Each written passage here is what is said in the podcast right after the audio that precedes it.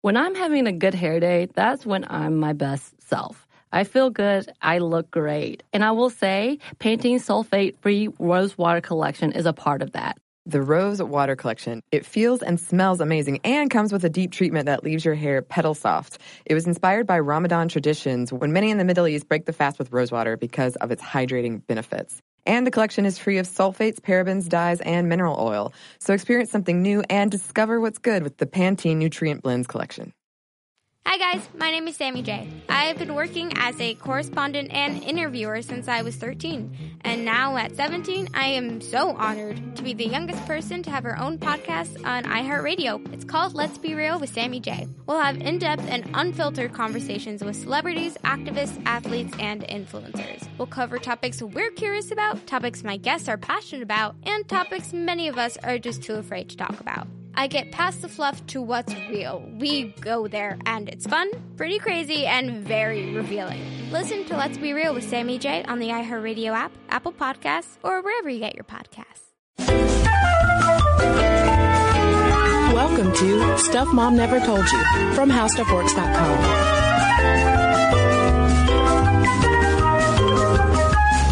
Hello and welcome to the podcast. I'm Caroline. And I'm Cristen. And For this week, Cristen, in case you didn't already know. We're talking about women in anthropology. Wait, we are? Yeah. Oh, oh, oh, oh, no. Oh, uh, what did oh, you well. read? I read Women at Anthropologie, the Oh, store. No, that's my autobiography, which I really oh. appreciate that you read. Well, I mean, it, I love flowy skirts. Yeah, so I'll just. I'll talk about women in the social sciences, and you just talk about my killer wardrobe. I'll talk about going straight to the sales section because I can't pay full price. True story. Um, so right, today we want to offer you an introduction to my wardrobe. Again, just kidding. To a fabulous women in anthropology, which does sound like a broad topic, but we're really going to zero in on the development of feminist anthropology and give you sort of a glimpse of some of the names who've worked in the discipline, all leading up to a fabulous episode on the fantastic Margaret Mead, which will be next time.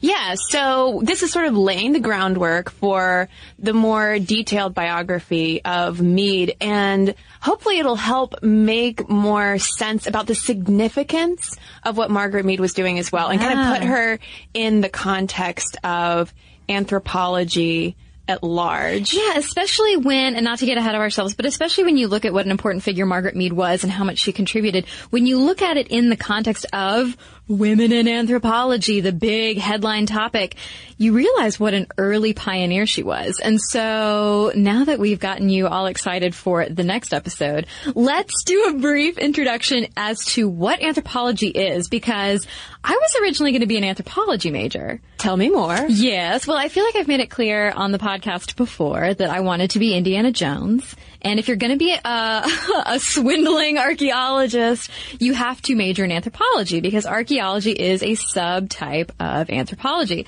And I really enjoyed the introduction classes. I, it really opened my eyes. I was fascinated. And then I started to kind of think like, um, well, what jobs besides archaeologists do anthropologists get? And then I read all this stuff about like, well, you can study populations and see how unhappy people are working in an office or something. And I was like, I don't know. I'm going to go do print journalism. That seems much more stable. And Caroline, I never wanted to be an archaeologist or an anthropologist, honestly, but I did take an anthropology course my first semester of college and we learned a lot about the sheikhs uh, in the Middle East. And the thing I remember the most though to be completely honest is my professor's tiny eyes and very large beard. And his eyes were so small it was kind of hard to follow his his eye contact because it was one of those small classes where we were just around the table. Yeah. and he uh, was was was challenging to follow. But good grief, did he love anthropology? And it was one of those courses though where I saw it in the course catalog. Thought it sounded interesting, really didn't know that much about it at all. Yeah. And ended up taking it. And so it was fun to come back now so long ago. I mean, just kidding. I mean, like two years ago when I graduated college. I'm so young.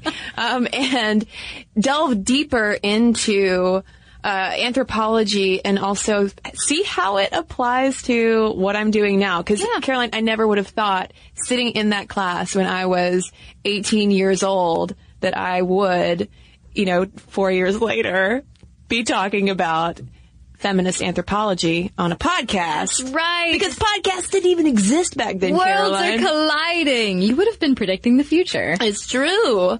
Well, let's not talk about the future. Let's talk about the past. Ooh, all right. Because that is a lot of what anthropology is all about. Anthropology, to get technical about it, is the study of humans, past and present, that draws on the humanities and the social, biological, and physical sciences. And there are four different flavors of anthropology. That's right. Four flavors. We've already mentioned archaeology, which of course is the study of the past through material remains.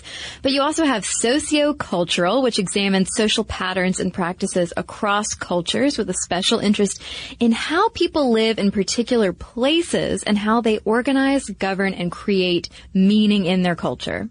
You also have biological anthropology, which seeks to understand how humans adapt to diverse environments and how biological and cultural processes work together to shape growth and development and behavior. And finally, you have linguistic anthropology, which is the study of the ways in which language reflects and influences social life. And we're going to talk briefly about the origin of anthropology because it's important to know how it formed because then you start to understand why people would be interested in focusing on women in anthropology and this other thing of feminist anthropology. So there are a couple of anthropology buds named Thomas Hylland Eriksen and Finn Sivert Nielsen who got together and they wrote a book and they talked about how the basis of anthropology has really been around as long as humans have been nosy about what their neighbors have been up to. Yeah, because what is anthropology? I mean, obviously there's more to it than this, but it is observing the world around you and how it works together. And so, yeah, the first cave woman to gossip about a caveman, well, that was anthropology. Or the first caveman to gossip about a cave woman. Indeed, or in whatever combination you prefer. Yes. Um, but they point out that the origins really lie with explorers, travelers, historians, and philosophers. And of course they point to the Greeks because you really can't talk about any social science or science in general or without types of salad. or mm, Without the Greeks. yeah, that's right. Olives, so many olives. Um, so they point to the historian Herodotus, the philosopher Aristotle, and geographer Strabo. So these are people who, by virtue of what they're interested in writing about, are observing their worlds. And they also point to figures in the Muslim and Arab world, like historian Ibn Khaldun and explorer Ibn Battuta. But a lot of people trace the modern discipline's origins to Eurocentric movements, including colonization. So in the 15th and 16th centuries, you have the age of discovery. So you have these Europeans discovering all of these quote savages and quote primitive peoples who and, and we start to be curious about those kinds of cultures and then basically erasing them.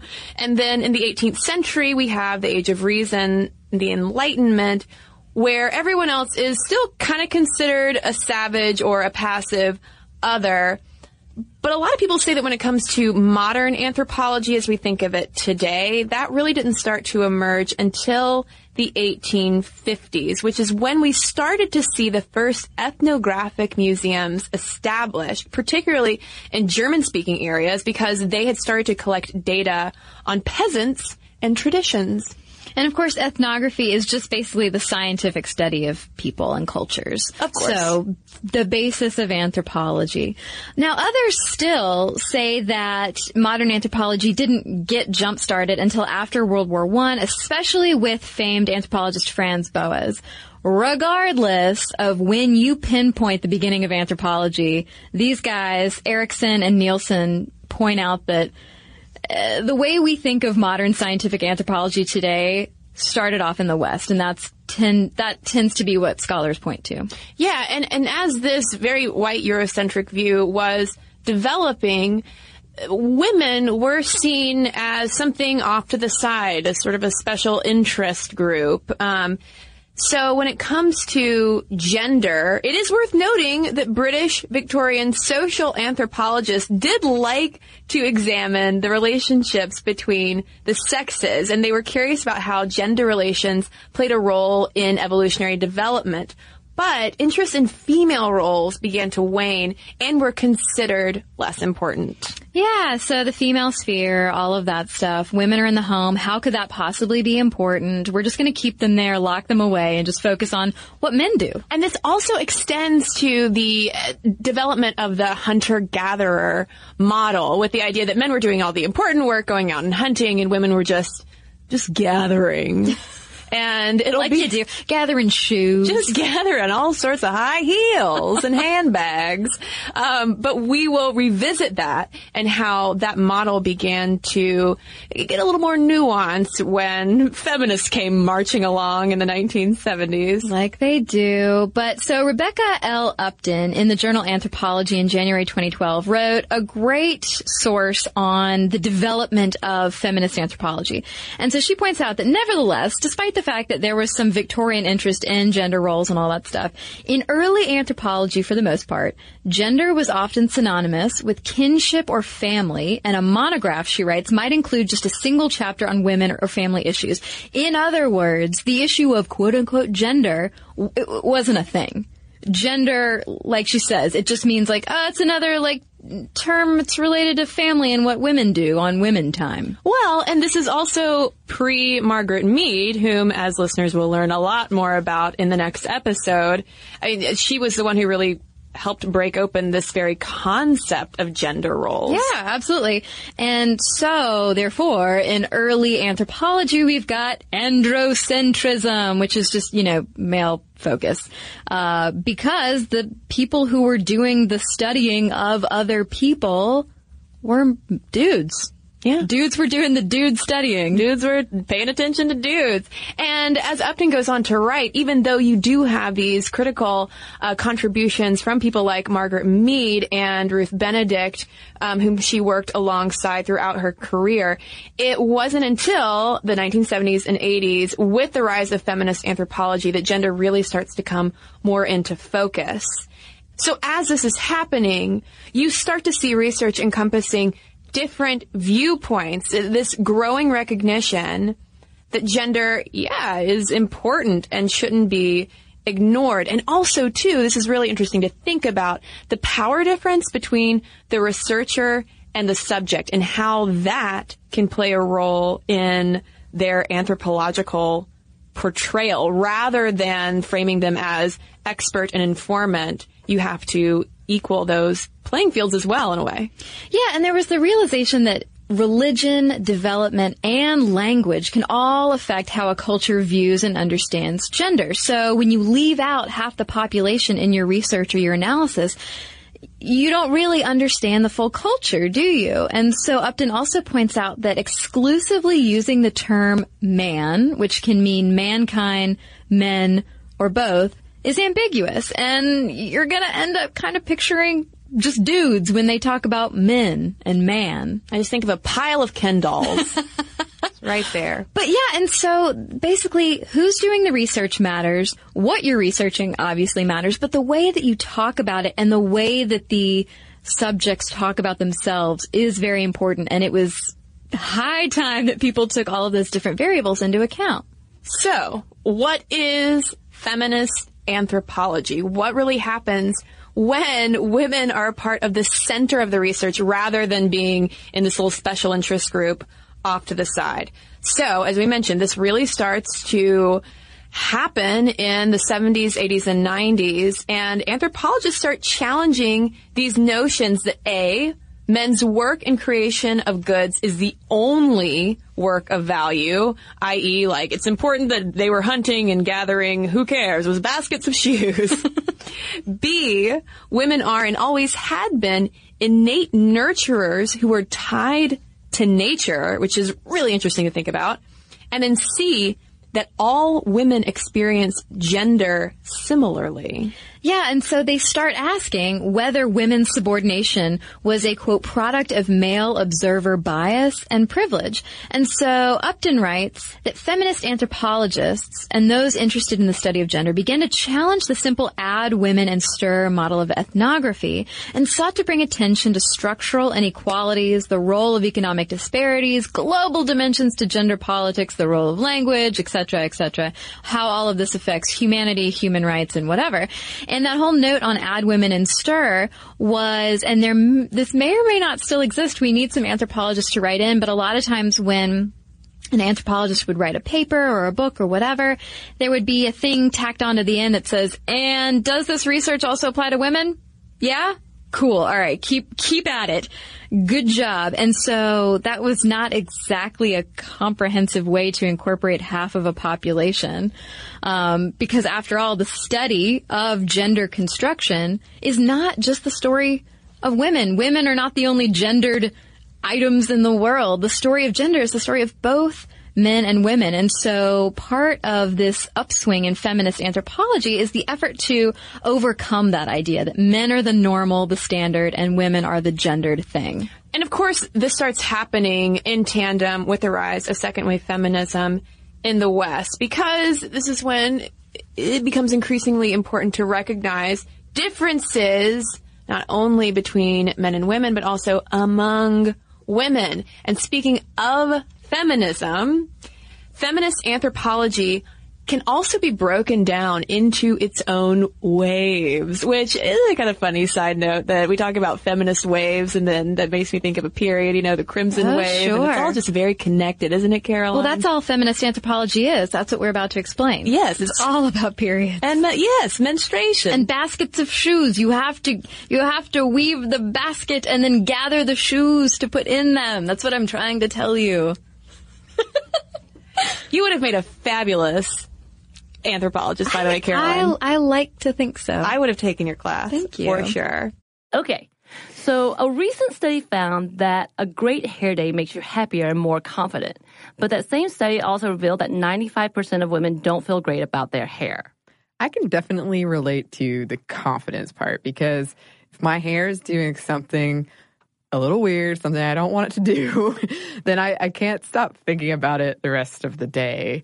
Oh my God, we've all been there. Pantene's Rosewater collection feels and smells amazing and comes with a deep treatment that leaves your hair petal soft. It was inspired by Ramadan traditions when many in the Middle East break the fast with rosewater because of its hydrating benefits. And the collection is free of sulfates, parabens, dyes, and mineral oil. Your hair doesn't look really great. Thank you. I actually worked in a place for a while that was very sensitive environmentally, and we weren't allowed to use shampoos that had sulfate in them. So that's something that I look for these days. And bonus, I love the way that my hair looks now. So experience something new and discover what's good with the Pantene Nutrient Blends collection. This episode is brought to you by NBC's Good Girls. Okay, the new season of NBC's Good Girls is generating serious buzz. Christina Hendricks, Retta, and Mae Whitman have never been more hilarious as America's favorite moms turned gangsters Beth, Ruby, and Annie. Already this season, there have been some big twists and breathtaking surprises. The fans love it, and the critics do too. Variety calls Good Girls addictive and audacious. Entertainment Weekly says it's just what you need, and Rotten Tomatoes certifies Good Girls 100% fresh. So, if you've missed any of the new season, get yourself online and stream it now. And Sundays on NBC, watch it live. There's sure to be big twists and huge surprises. So, you'll want to enjoy your Good Girls experience in a spoiler free zone. The all new, all hilarious season of Good Girls, Sundays on NBC and streamed anytime. So when it comes to the, these uh, crimson waves of feminist anthropology, uh, we found a fantastic source from the University of Alabama Department of Anthropology. Um, the first wave really starts in 1850 and goes to 1920. And the main goal of the first wave was to simply include women's voices in ethnography, which again is just the scientific description of people's customs and various cultures.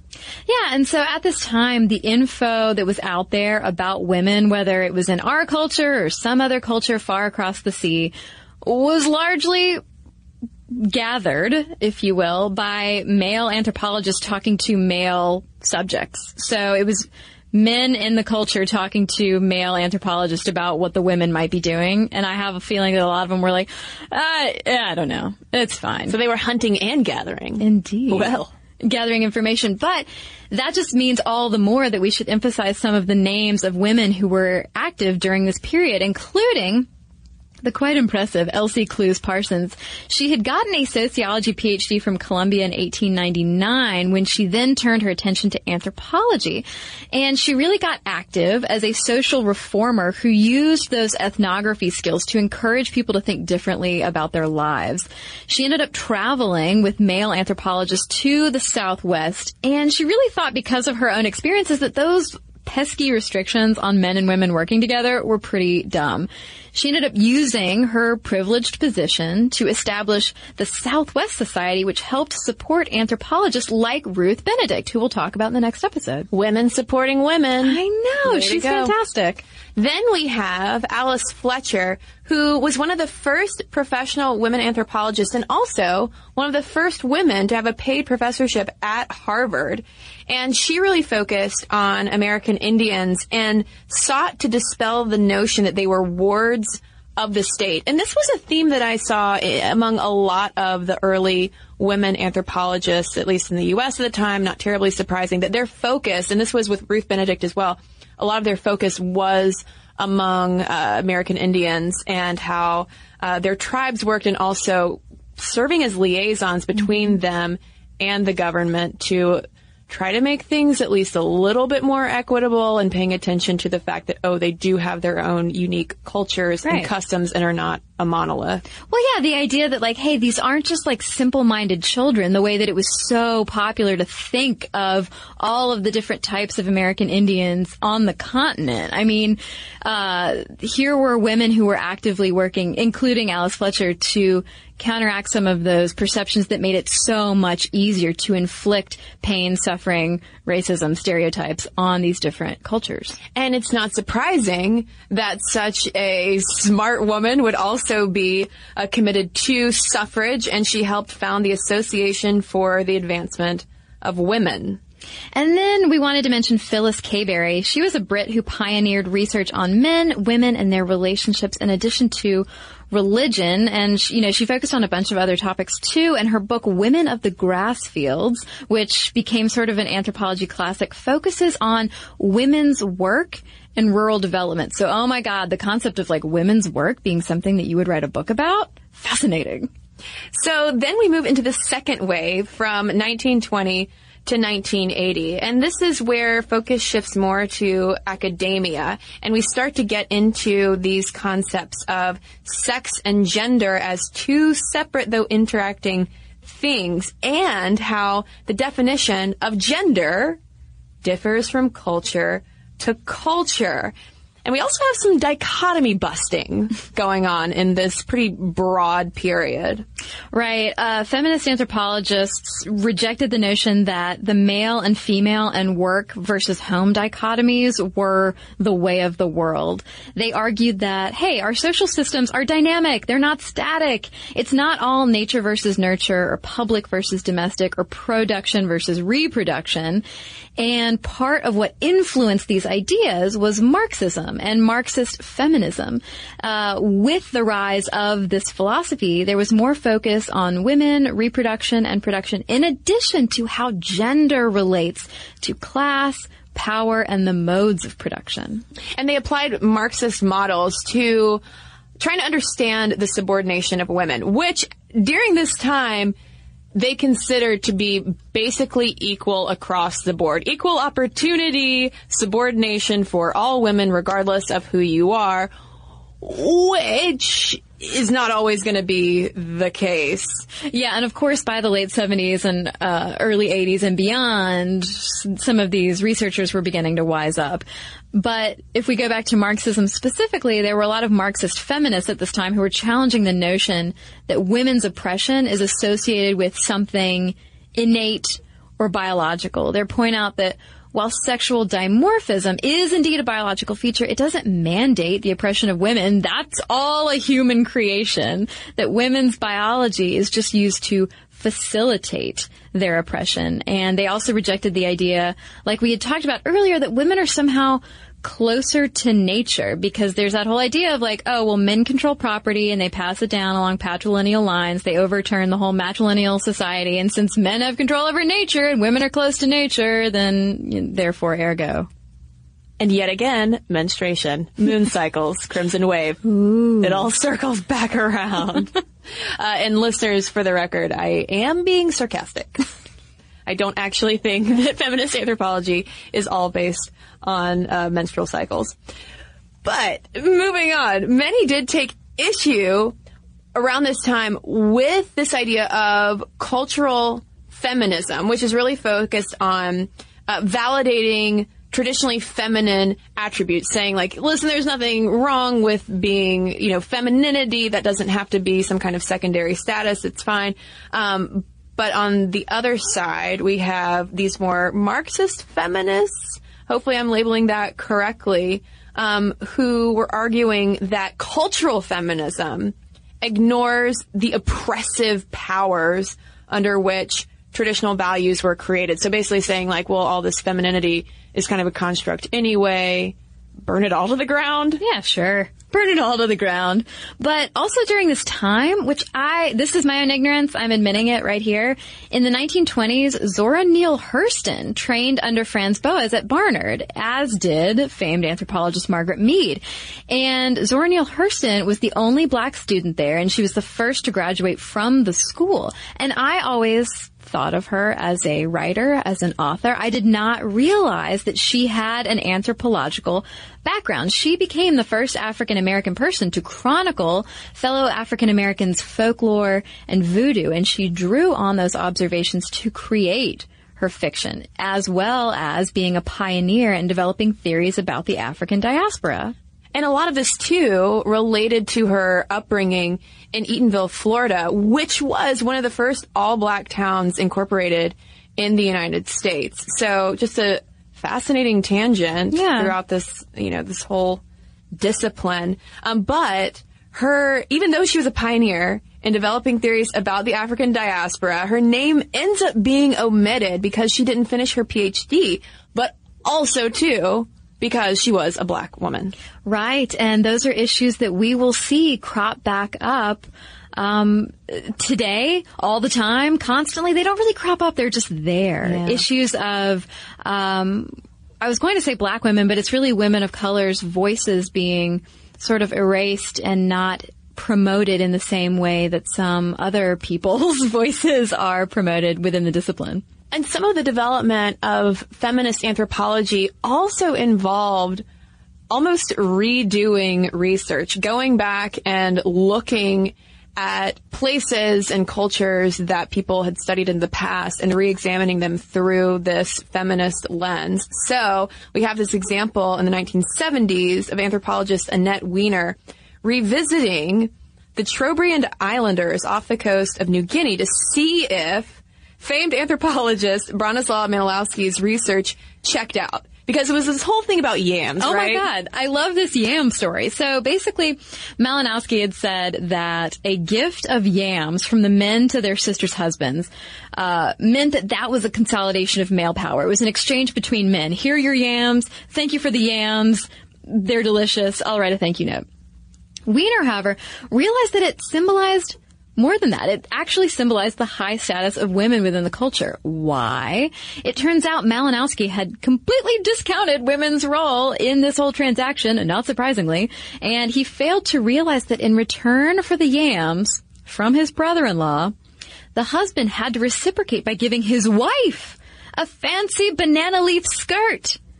And the husband's potential promotion within the tribe depended on him honoring his wife. Basically, you were a deadbeat if you didn't thank your wife for her brother's gift by giving her a banana skirt, banana leaf skirt. And even today, husbands can respect their wives by going to Anthropologie and buying them an overpriced banana leaf skirt. Yet again, full circle. Uh, so that though concludes the second wave, and we're going to get into the third wave, which starts in the 80s and is still happening today. When we come right back from a quick break. Okay. So, a recent study found that a great hair day makes you happier and more confident. But that same study also revealed that 95% of women don't feel great about their hair. I can definitely relate to the confidence part because if my hair is doing something a little weird, something I don't want it to do, then I, I can't stop thinking about it the rest of the day. Oh my God, we've all been there. Pantene's Rosewater collection feels and smells amazing and comes with a deep treatment that leaves your hair petal soft. It was inspired by Ramadan traditions when many in the Middle East break the fast with rosewater because of its hydrating benefits. And the collection is free of sulfates, parabens, dyes, and mineral oil. Your hair doesn't look really great. Thank you. I actually worked in a place for a while that was very sensitive environmentally, and we weren't allowed to use shampoos that had sulfate in them. So that's something that I look for these days. And bonus, I love the way that my hair looks now. So experience something new and discover what's good with the Pantene Nutrient Blends collection. Here's the thing. Saving money with Geico is almost better than playing pickup basketball. Because there's always that guy who joins your game. He never passes the rock, he constantly bricks threes, and he'll completely hack you and then put his hands up and say, no foul, no foul. With Geico, it's easy to switch and save on car insurance. No need to fake an ankle sprain because you're absolutely exhausted. So switch and save with Geico. It's almost better than sports. So the third wave starts in the 1980s. Shoulder pads are jutting out. More women are entering the workplace and anthropology is moving away from focusing solely on gender imbalances and incorporating issues of class, race, ethnicity, etc. It sounds like, in other words, feminist anthropology, which we're focusing on in this podcast episode, is getting a little more intersectional. A little more intersectional for sure. There was also more focus on the issue of power, and it was really considered a big deal because power constructs and is constructed by identity. And just as a side note, FYI, as we get into the 90s, the average PhD grad in anthropology was a 40 year old woman. As opposed to 100 years ago when, or 100 years before that, when the vast majority, not surprisingly, of doctorates were awarded to men under 30. So, changing face of a discipline, which I find interesting. But, you know, Cristen mentioned we're getting a little intersectionality in our anthropology, which is always good. And it really comes about thanks to African American anthropologists pointing out the failings of early anthropology beyond just the whole man-woman thing, beyond just omitting women or omitting the importance of gender. They start asking why white middle-class women are focusing so intensely on gender at the expense of racism and unequal distribution of wealth that lead to social inequalities. And lo and behold, not all women experience gender the same. So for instance, a pair of anthropologists, Nancy Scheper Hughes and Anna Tsing, have emphasized that there's no universal definition for man or woman across cultures and throughout history. And furthermore, anthropologist Lila Abu Lughod has demonstrated that Bedouin women, for instance, find advantages in a gender separated society. And oh, here's a revolutionary concept. Western concepts and constructs don't apply everywhere. Yeah, I mean, so we mentioned at the top of the podcast that the origins of the scientific discipline of anthropology lie in Western cultures. Here were basically white men not that there's anything wrong with that, going into cultures close to home or far away and reporting back on them. And part of being an observer that's almost inescapable, you hope to avoid it, but is projecting your own thoughts, feelings, morals, ideas onto the people that you're observing. And so it's, you know, people have been raising their hands throughout this whole time, just going, um, um, excuse me, uh, it might be worth noting that you, your perspective is not the only one. Uh, and so that's a lot of what comes out of this third wave of feminist anthropology. They also emphasize that just like women don't experience gender the same, they don't experience suffering and oppression the same. And if we back up just a little, for instance, to 1979, technically in the second wave, uh, activist and writer Audre Lorde had penned an open letter to white feminist philosopher and theologian Mary Daly, essentially saying, like, I feel like you're celebrating the differences uh, between white women as a creative force towards change, rather than a reason for misunderstanding and separation. But you fail to recognize that as women those differences expose all women to various forms and degrees of patriarchal oppression, some of which we share, some of which we don't. And she writes, the oppression of women knows no ethnic nor racial boundaries true, but that does not mean it is identical within those boundaries. So you have a lot of thinkers at this time, a lot of writers, a lot of scholars finally being able to have their voices heard about, listen, there are different experiences and we can't research other cultures from one single perspective. And from this, queer theory really starts to develop, challenging heteronormativity the same way the early feminist anthropologists challenged androcentrism. But of course, there have been concerns, past and present, about feminist anthropology. There's the worry that it's tied too closely with feminism and is therefore politicized or radical when it needs to be impartial. Basically, you know, it becomes very subjective rather than objective. Um, and while there might be far more women in the discipline now than there used to be, those women are still largely white. It's still not a, a terribly diverse group. Yeah, Lynn Bolles, writing in Transforming Anthropology in 2013, argues that, quote, these same feminist anthropologists have rendered black feminist an- anthropology almost invisible. And on the same kind of token, Nicole Truesdell of Beloit College says that despite studying race, ethnicity, and racism, hello, you're anthropologists, she points out that many in the discipline, male or female, are still reluctant to have frank discussions about racism. People are very concerned about like, well, well, you look a certain way and your background is a certain thing, so you should probably just study this thing over there. She was writing about how people were so confused when she was studying minority populations in Britain, uh, because they were like, well, wait, are you, uh, are you British? She's like, what? I'm an anthropologist. This is what we do. We study other people, regardless of where we're from. And there have also been efforts to differentiate between the anthropology of women and feminist anthropology because the two aren't necessarily synonymous. Yeah, back in 1985, Shirley Ardener wrote in Anthropology Today that she thinks the anthropology of women denotes a field regardless of the methodology, while the latter, feminist anthropology, implies a method of analysis or an approach rather than a field.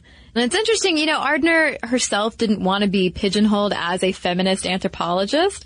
She didn't want to be labeled, congratulated for it, or criticized for it. She just wanted to be an anthropologist, but she does admit that the feminist movement inspiring feminist anthropology also then in turn inspires the anthropology of women. So it's all related. She said that once you get more women readers and trained scholars, so you get more women's butts in the seats in the anthropology classes, then you get more of an audience for women-centric research itself, which makes the research more commercially viable. It makes those women more likely, or men who are studying women, more likely to get funding. And she talks about how this is also when you get women's studies developing as an area of actual specialization, not something that's just like a class you take as a one-off. And so why does she think that both feminist anthropology and the anthropology of women are important? She says, listen, generalizations don't serve men well either. She writes that the specific significance of being a man in society also might get lost among those loose generalizations about man or persons instead of talking about humans, people, men and women, children, elderly, all of that stuff. That just as we want to understand more about, well, what's the woman's experience in this culture? We should also seek to understand the man's specific experience and not let either of them get too muddied by just making these generalizations about a culture. Right. And while of course there's absolutely nothing wrong with men studying women, it's the same thing that we've talked about that you can apply to any discipline where women are important in the conversation because they bring in different perspectives and diverse perspectives uh, create probably a more accurate and nuanced viewpoint.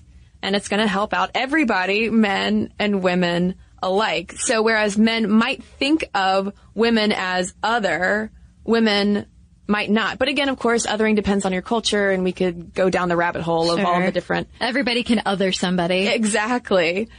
So what's going on today? Well, we talked about the four different flavors of anthropology, capital A anthropology, and feminist anthropology falls under cultural anthropology. And it's not just about gender today. Yeah, the focus is really broadened to be beyond just like, well, hey, can we finally like get some information on women? it's broadened to include topics including childcare, reproductive rights, control of and access to resources and things like that. Things that are not only women's interests, as many people would lead you to believe, but are actually human interests. And it's definitely helping bring increasingly diverse voices and perspectives to anthropological research. And they're also organized. I mean, you can be a member of the Association for Feminist Anthropology, which is a branch of the American Anthropological Association. And on their website, they say that they aim to foster the development of feminist analytic perspectives in all dimensions of anthropology. So you can be a fancy professional anthropologist in a fancy society. And as for women in anthropology, generally speaking, women receive 70% of those undergrad degrees, which is a pretty significant jump from those early days when we were just trying to get some recognition in like basic ethnography. Uh, when it comes to PhD, also the majority. We're earning 55 to 60% of those. But this is interesting. It should actually be higher that percentage if you take into account that fewer men are enrolling in anthropology grad school. So it turns out that fewer women proportionally are sticking it out in PhDs. So ladies, we can dominate even more if we really want to. Well, yeah, and so I, uh, I'm, I don't think I'm going to run off and be an anthropologist beyond the type that shops at Anthropologie. But I mean, I, I'm so fascinated by this development of feminist anthropology. And it makes total sense. Why wouldn't feminist anthropology develop alongside second wave feminism when you have people from all over the world, but in this case, we're mainly talking about the West and America raising their hands saying like, hey, this whole Eurocentric, androcentric viewpoint you have going on is failing everyone because it's not doing any justice to the people that we're studying and the cultures that we're trying to understand. And it's really making for limited research. So we're really curious to know if there are any anthropologists or anthropology students or enthusiasts listening. We would love to hear your insights because we really just had a broad brush conversation on the whole thing and there are so many details within this that we would love to hear from you about. And you can do that by emailing us at momstuff at howstuffworks.com or you can message us on Facebook or tweet us at momstuffpodcast. And we've got a couple of messages to share with you right now.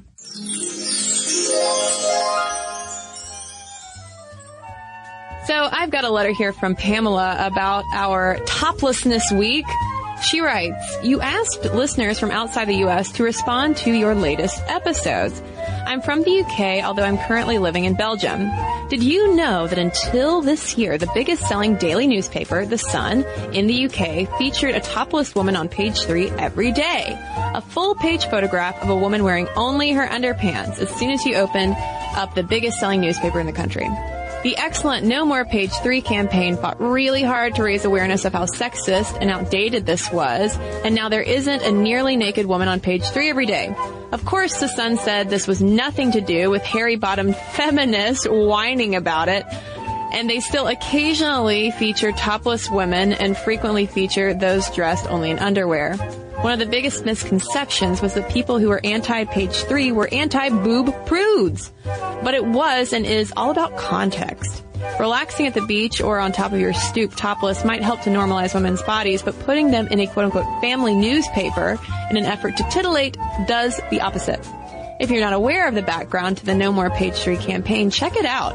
It was founded by Lucy Holmes and taken up by thousands of men and women all over the country. So thanks for that insight, Pamela. Well, I have a letter here from Bessie. She says, I've been listening to your nipple episodes today and it made me want to share a short anecdote.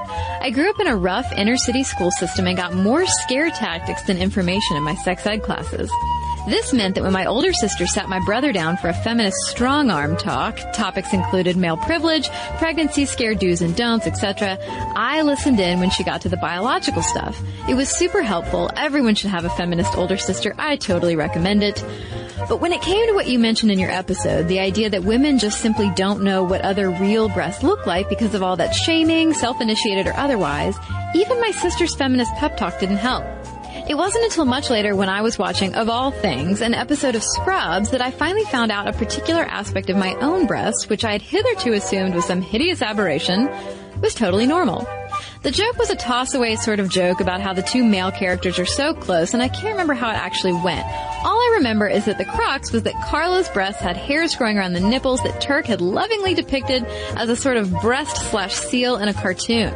I too had hairs around my nipples, and this was the first time, the absolute first time, I had come across proof that others did too.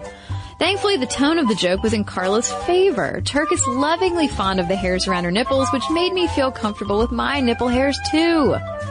I'm super grateful for your show taking on this topic as I have often found myself to be. You guys tend to take on the topics I don't quite think of to tackle myself, but prove to be hugely rewarding once actually faced. Well, thank you, Bessie. I love that letter. And thanks to everybody who's written into us. Momstuff at howstuffworks.com is our email address. And for links to all of our social media, as well as all of our blogs, videos, and podcasts with this one with links to all of our sources so you can learn more about feminist anthropology and women in anthropology that you should know, head on over to stuffmomnevertoldyou.com. on this and thousands of other topics, visit howstuffworks.com.